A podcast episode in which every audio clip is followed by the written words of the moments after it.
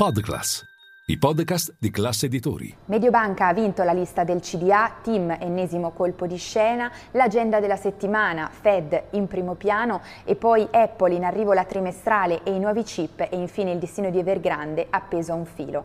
Io sono Elisa Piazza e questo è il Caffè Ristretto di oggi, lunedì 30 ottobre, con 5 cose da sapere prima dell'apertura dei mercati. Linea mercati. In anteprima, con la redazione di Class CNBC, le notizie che muovono le borse internazionali.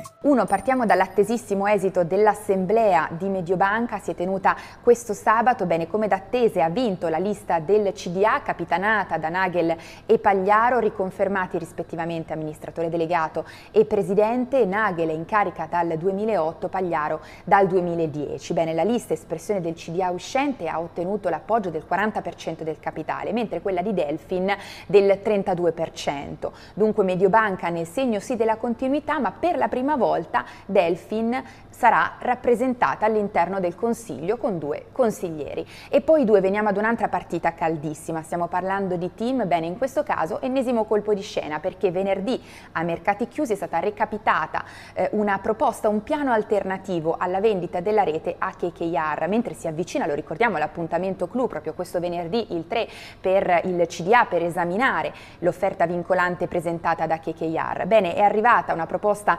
alternativa firmata dal fondo Merlin Partners che rappresenta poco meno del 3% del capitale di TIM. Dietro a questo piano alternativo il fondatore del fondo e anche l'ex capo della rete Telecom uscito dal gruppo ad agosto del 2022, Siragusa, che si propone come alternativa alla Briola. Bene, questo piano non prevede la vendita della rete a KKR, ma prevede piuttosto la cessione del business consumer e di TIM Brasil. Netta ed immediata però la risposta sia del governo che della stessa TIM: avanti con KKR, non esiste alcun piano alternativo. Staremo a vedere se ci sarà un'eventuale reazione del titolo in borsa che si prepara a chiudere il mese di ottobre in profondo rosso con oltre 18 punti percentuali di ribasso.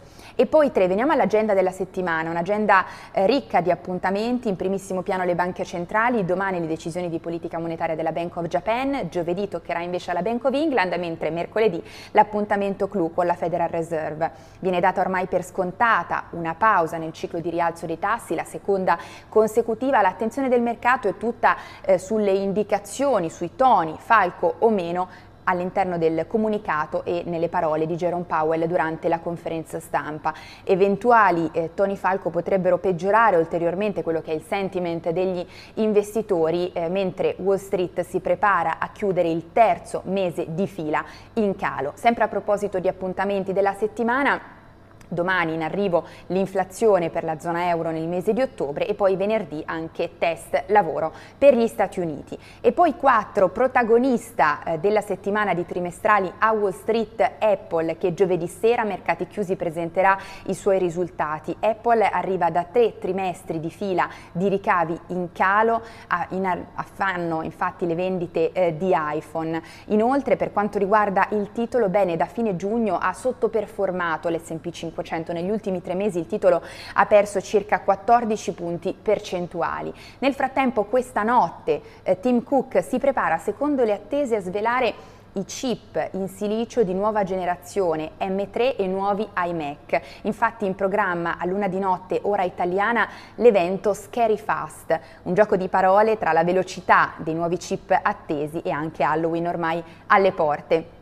5, concludiamo con il destino di Evergrande appeso a un filo, perché nelle scorse ore si è tenuta l'udienza per la liquidazione del colosso dell'immobiliare cinese in crisi, è stata aggiornata al 4 dicembre, dunque il gruppo avrà tempo fino a quella data per presentare un eventuale piano di ristrutturazione, altrimenti si procederà con la liquidazione appunto del colosso che pensate sulle spalle ha circa 300 miliardi di dollari di debiti.